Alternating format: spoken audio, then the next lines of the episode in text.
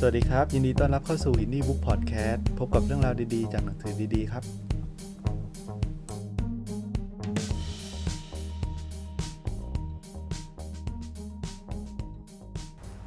ครับสวัสดีครับ วันนี้เป็น EP ที่ 7 แล้วนะครับ วันนี้ผมจะมารีวิวหนังสืออีกเล่มหนึ่งนะครับ เป็นหนังสือที่ชื่อว่า 34 วิธีการพักผ่อนของคน productive นะครับ โดยปกติแล้วเนี่ย ถ้าพูดถึงความ productive เนี่ย เรามักจะนึกถึงการทำงานได้เยอะๆ ในเวลาอันสั้นนะครับ แล้วก็ตัวงานเนี่ยต้องออกมาดีด้วยนะครับ อาจจะฟังดูย้อนแย้งกันนิดนึงนะครับอันเนี้ยมาดูกันว่าผู้เขียนนะครับเป็นหนังสือแปลของทางชาวญี่ปุ่นนะครับ ผู้เขียนคืออิเกะโมโตะคัสึยุกินะครับ เป็นที่ปรึกษาและกรรมการผู้จัดการบริษัทบาจาโพสจำกัดนะครับ แล้วก็เขาได้รับ ตำแหน่งเป็นประธานบริษัท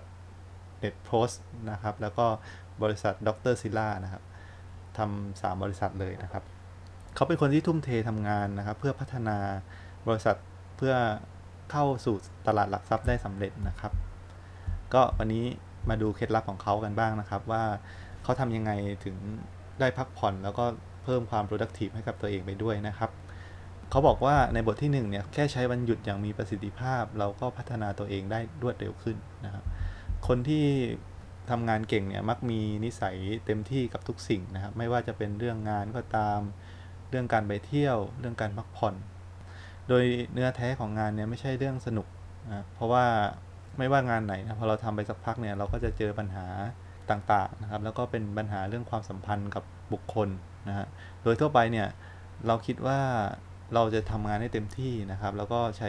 ช่วงเวลาต่างๆ ในวันหยุดเนี่ยเป็นการพักผ่อนเขาบอกว่าเป็นเรื่องที่แย่มากๆนะครับ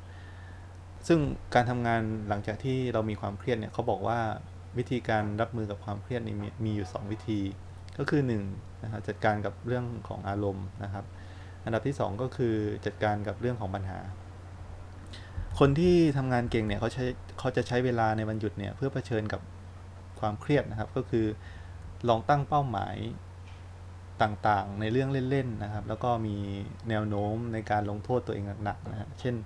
ถ้าทำไม่สำเร็จแล้วเนี่ยเขาจะต้องเสียเงินอะไรเงี้ยนะครับ ที่สำคัญเขาบอกว่าไม่ควรเปลี่ยนสิ่งที่รักให้เป็นงานนะครับ เพราะว่าเมื่อไหร่ที่เราเปลี่ยนสิ่งที่รักให้เป็นงานเนี่ยเราจะนึกถึงกำไรนะฮะเพราะฉะนั้นควรที่จะเก็บสิ่งที่เรารักเนี่ยให้เป็น การทำเพื่อความสนุกเสียดีกว่า เขาบอกอย่างนี้นะครับ แล้วก็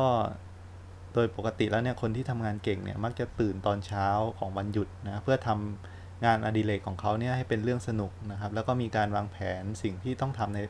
ในวันหยุดก่อนนะครับ ก่อนที่จะถึงวันหยุดเนี่ยเขาจะวางแผนล่วงหน้าแล้วว่าวันเสาร์อาทิตย์นี้เนี่ยเขาจะทำอะไรนะครับ ในบทที่2เนี่ยเขาจะพูดถึงการฝึกฝนจิตใจ แล้วก็สร้างนิสัยที่ดี เพื่อรับมือความกดดันในการทำงานนะครับนิสัยที่ดีเนี่ยไม่สามารถเกิดขึ้นได้เองนะครับ ต้องค่อยๆพัฒนาฝึกฝนขึ้นมานะครับ เช่นการสร้างนิสัยที่ไม่ถอดใจง่าย ๆนะครับ ด้วยการตั้งเป้าหมายจากการเล่นกีฬาต่างๆนะโดยให้ทำเต็มที่ทุกการแข่งขันนะครับถ้าเราเล่นกีฬาแล้วเราถอดใจเนี่ยพอเห็นว่ามันเป็นเรื่องเล่นๆนะมันจะส่งผลให้เราติดนิสัย แบบนี้ไปกับเรื่องของการทำงานด้วยนะครับ พูดง่าย ๆ ก็คือการคิดไม่ถอดใจง่ายๆเนี่ยเป็นสิ่งที่สามารถฝึกฝนตัวเองได้นะครับ คนขี้กังวลก็เหมือนกันนะครับ ควรฝึกฝนจิตใจด้วยการตีกอล์ฟนะครับ เพราะว่ากีฬากอล์ฟเนี่ยเป็นกีฬาที่ทำให้เรามีเวลาในการหยุดหยุดพักนะครับ ยิ่งคนที่คิดมากเท่าไหร่เนี่ยก็จะยิ่งมีความกังวลมากขึ้นเท่านั้นนะครับ คนที่ประสบความสำเร็จนะจะมีการเปิดใจรับฟังคำแนะนำจากมืออาชีพ แล้วก็จดจ่อกับสิ่งที่ทำได้นาน แล้วก็หยุดพัก การผ่อนคลายจิตใจเนี่ยให้เราสามารถแสดงศักยภาพออกมาเต็มที่นะครับ ที่สำคัญก็คือการอ่านหนังสือนะจะทำให้เราเข้าใจความรู้สึกนึกคิดของผู้อื่นมากยิ่งขึ้น ไม่ไม่ไม่เฉพาะอ่านหนังสือแบบเกี่ยวกับเรื่องการทำงานนะครับการอ่านอ่านนิยายก็เช่นกันทำให้เรารู้สึกเข้าใจอารมณ์ที่ละเอียดอ่อนของของตัวละครแล้วก็ผู้คนในชีวิตจริงนะครับ บทที่3เนี่ยเป็นเรื่องของการเล่นกีฬา แล้วก็การทำงานอดิเรกนะครับเเขาบอกว่าจะมีส่วนช่วยให้การช่วยให้มีการพัฒนาทักษะการทำงานนะครับการวิ่งมาราธอนนะครับ บางคนก็คิดว่าแบบการวิ่งมาราธอนคือการออกไปวิ่งเลยนะครับ แต่จริงๆแล้วไม่ใช่ เพราะว่า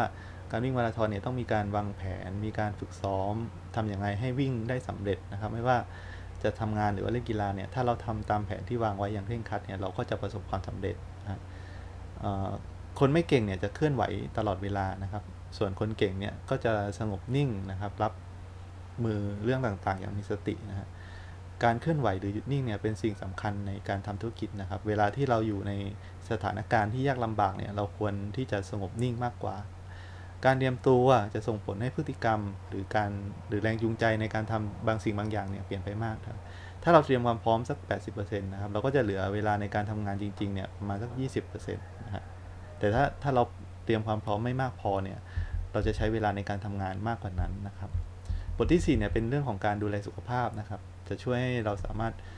แสดงศักยภาพออกมาเต็มที่นะ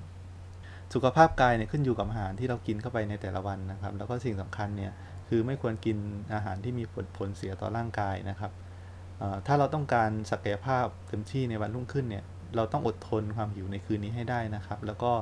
ไม่ควรกินอาหารเนี่ยเกิน2ทุ่มนะหลังจากนั้นเนี่ยถ้าเกิดถ้าเกิดเราหิวเนี่ยควรจะดื่มแต่น้ำเปล่า ซึ่งในแต่ละวันเนี่ยเราไม่ควรจะเริ่มต้นในช่วงตอนเช้าจริงๆ เขาบอกว่าแต่ละวันเนี่ยเริ่มต้นตั้งแต่คืนก่อนหน้าครับการทุ่มเททำสิ่งที่จำเป็นอย่างเต็มที่ในระยะเวลาสั้น ๆ เหมือนการฝึกกล้ามเนื้อที่ได้ผลดีนะครับไม่ว่าจะเป็นฝึกกล้ามเนื้อหรือการทำสิ่งสำคัญ แล้วก็จดจ่อในช่วงเวลาเวลาสั้นๆเนี่ยก็จะได้ผลดีเช่นกันนะครับ สรุปก็คือการอยากทำงานให้ได้ดีนะครับ ก็ต้องพักผ่อนให้เต็มที่นะครับ บทที่5เนี่ยเกี่ยวกับการท่องเที่ยวนะครับ การท่องเที่ยวเนี่ยจะช่วยในการเพิ่มทักษะการตลาดและก็ความรู้นะครับเสน่ห์ของการท่องเที่ยวคือการได้พบเจอกับสิ่งใหม่ ๆ นะครับ เขาบอกว่าตัวเขาเองเนี่ยไม่ได้ไปเที่ยวสถานที่เดิมๆในวันหยุดนะครับ เพราะว่านั่นเป็นสิ่งที่ ไม่มีสิ่งใหม่ให้พบเจอนะครับ การพบเจอกับเรื่องปกติของท้องถิ่น เท่ากับได้เจอสิ่งใหม่ของตัวเองนะครับ โดยโดยส่วนตัวแล้วผู้เขียนเนี่ยมักจะเลี่ยงสถานที่ท่องเที่ยวที่ได้รับความนิยมนะครับ เพราะว่าการไปเที่ยวเพื่อสัมผัสประสบการณ์ใหม่ ๆ ที่มีคุณค่าเนี่ยต่างจากการใช้ชีวิตที่เป็นปกตินะครับ การปรับตัวให้เข้ากับคนในท้องถิ่น แล้วก็สำรวจท้องถิ่นในเชิงลึกเนี่ยถือเป็นการฝึกตัวเองในมุมมองของลูกค้าได้ดีที่สุดนะครับ การ เที่ยวหรือการทำงานเนี่ยต้องมีการวางแผนนะครับ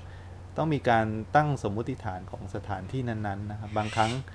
อาจเกิดเหตุการณ์ไม่คาดฝันในสถานการณ์ที่ไม่คุ้นเคยนะครับ เป็นโอกาสในการฝึกตัวปรับตามสถานการณ์นะครับคราวนี้ถ้าเกิดว่าเราไม่ได้ท่องเที่ยวนะครับ ลองเปลี่ยนสถานการณ์ที่เราทำเป็นกิจวัตรเนี่ยให้มันออกนอกเส้นทางไปบ้างนะครับ เช่นการกลับบ้านที่เปลี่ยนเส้นทางอะไรประมาณนี้นะครับ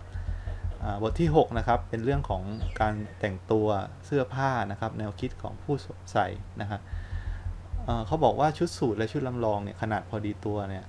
มันจะทำให้เราดูดีนะครับ ถ้าใส่ขนาดที่หลวมเกินไปก็จะดูแย่นะครับ แล้วก็บ่งบอกรสนิยมของคนคนนั้นด้วยว่าเออไม่ค่อยดีนะครับ ควร